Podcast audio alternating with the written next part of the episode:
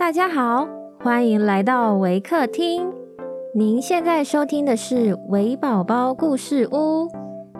本节目为台湾维客公益行动协会远距陪伴服务项目，透过讲故事的方式，陪伴我们在全球十一个国家、四十八个服务据点的孩子，让疫情所带来的距离不再是距离。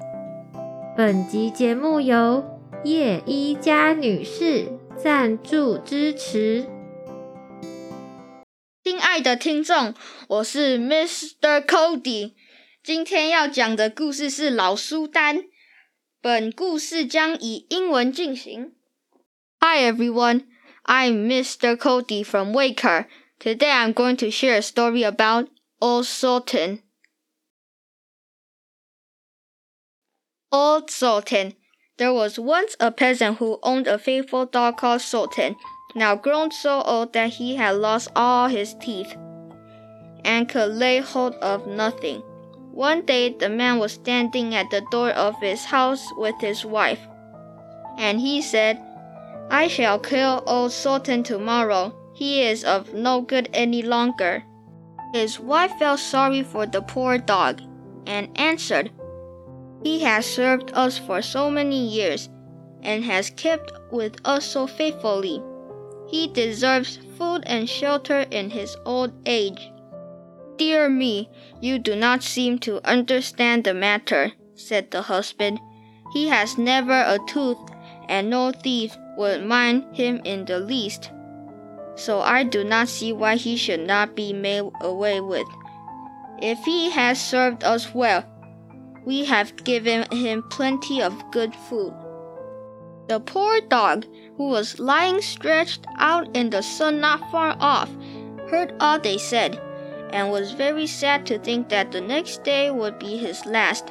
He bethought him of his great friend, the wolf, and slipped out in the evening to the wood to see him, and related to him the fate that was awaiting him. Listen to me, old fellow, said the wolf. Be of good courage. I will help you in your need. I have thought of a way. Early tomorrow morning, your master is going haymaking with his wife, and they will take the child with them so that no one will be left at home. They will be sure to lay the child in the shade behind the hedge. While they are at work, you must lie by its side, Joseph, if you were watching it. Then I will come out of the wood and steal away the child. You must rush after me, as if to save it from me. Then I must let it fall, and you must bring it back again to its parents, who will think that you have saved it and will be much too grateful to you to do any harm. On the contrary, you will be received into full favor, and they will never let you want to do anything again. The dog was pleased with the plan, which was carried out accordingly. When the father saw the wolf running away with his child, he cried out, and when old Sultan brought it back again, he was much pleased with him, and patted him, saying, Not a hair of him shall be touched he shall have food and shelter as long as he lives.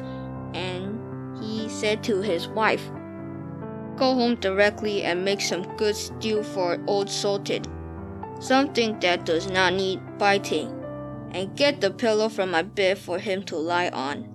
From that time, old Sultan was made so comfortable that he had nothing left to wish for. Before long, the wolf paid him a visit to congratulate him that all had gone so well. But old fellow, said he, you must wink at me making off by chance with the fat sheep of your masters. Perhaps one will escape some fine day. Don't reckon on that, answered the dog. I cannot consent to it. I must remain true to my master. But the wolf, not supposing it was said in earnest, came sneaking in the night to carry off the sheep. But the master, who had been warned by the faithful sultan of the wolf's intention, was waiting for him, and gave him a fine hiding with the threshing flail. so the wolf had to make his escape, calling out to the dog, You shall pay for this, you traitor! The next morning, the wolf sent the wild boar to call out the dog and to appoint a meeting in the wood to receive satisfaction from him. Old Sultan could not find no second but a cat with three legs. And as they set off together, the poor thing went limping along, holding her tail up in the air. The wolf and his second were already on the spot. When they saw their antagonists coming and caught sight of the elevated tail of the cat, they thought it was a sabre they were bringing with them. And as the poor thing came limping on three legs, they supposed it was lifting a big stone to throw at them. This frightened them very much.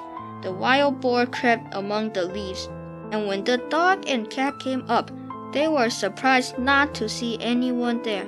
However, the wild boar was not perfectly hidden in the leaves, and the tips of his ears peeped out.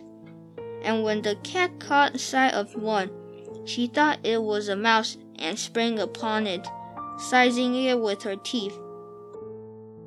Out leaped the wild boar with a dreadful cry and ran away shouting, There is the culprit in the tree! And the dog and the cat looking up caught sight of the wolf, who came down, quite ashamed of his timidity, and made peace with the dog once more.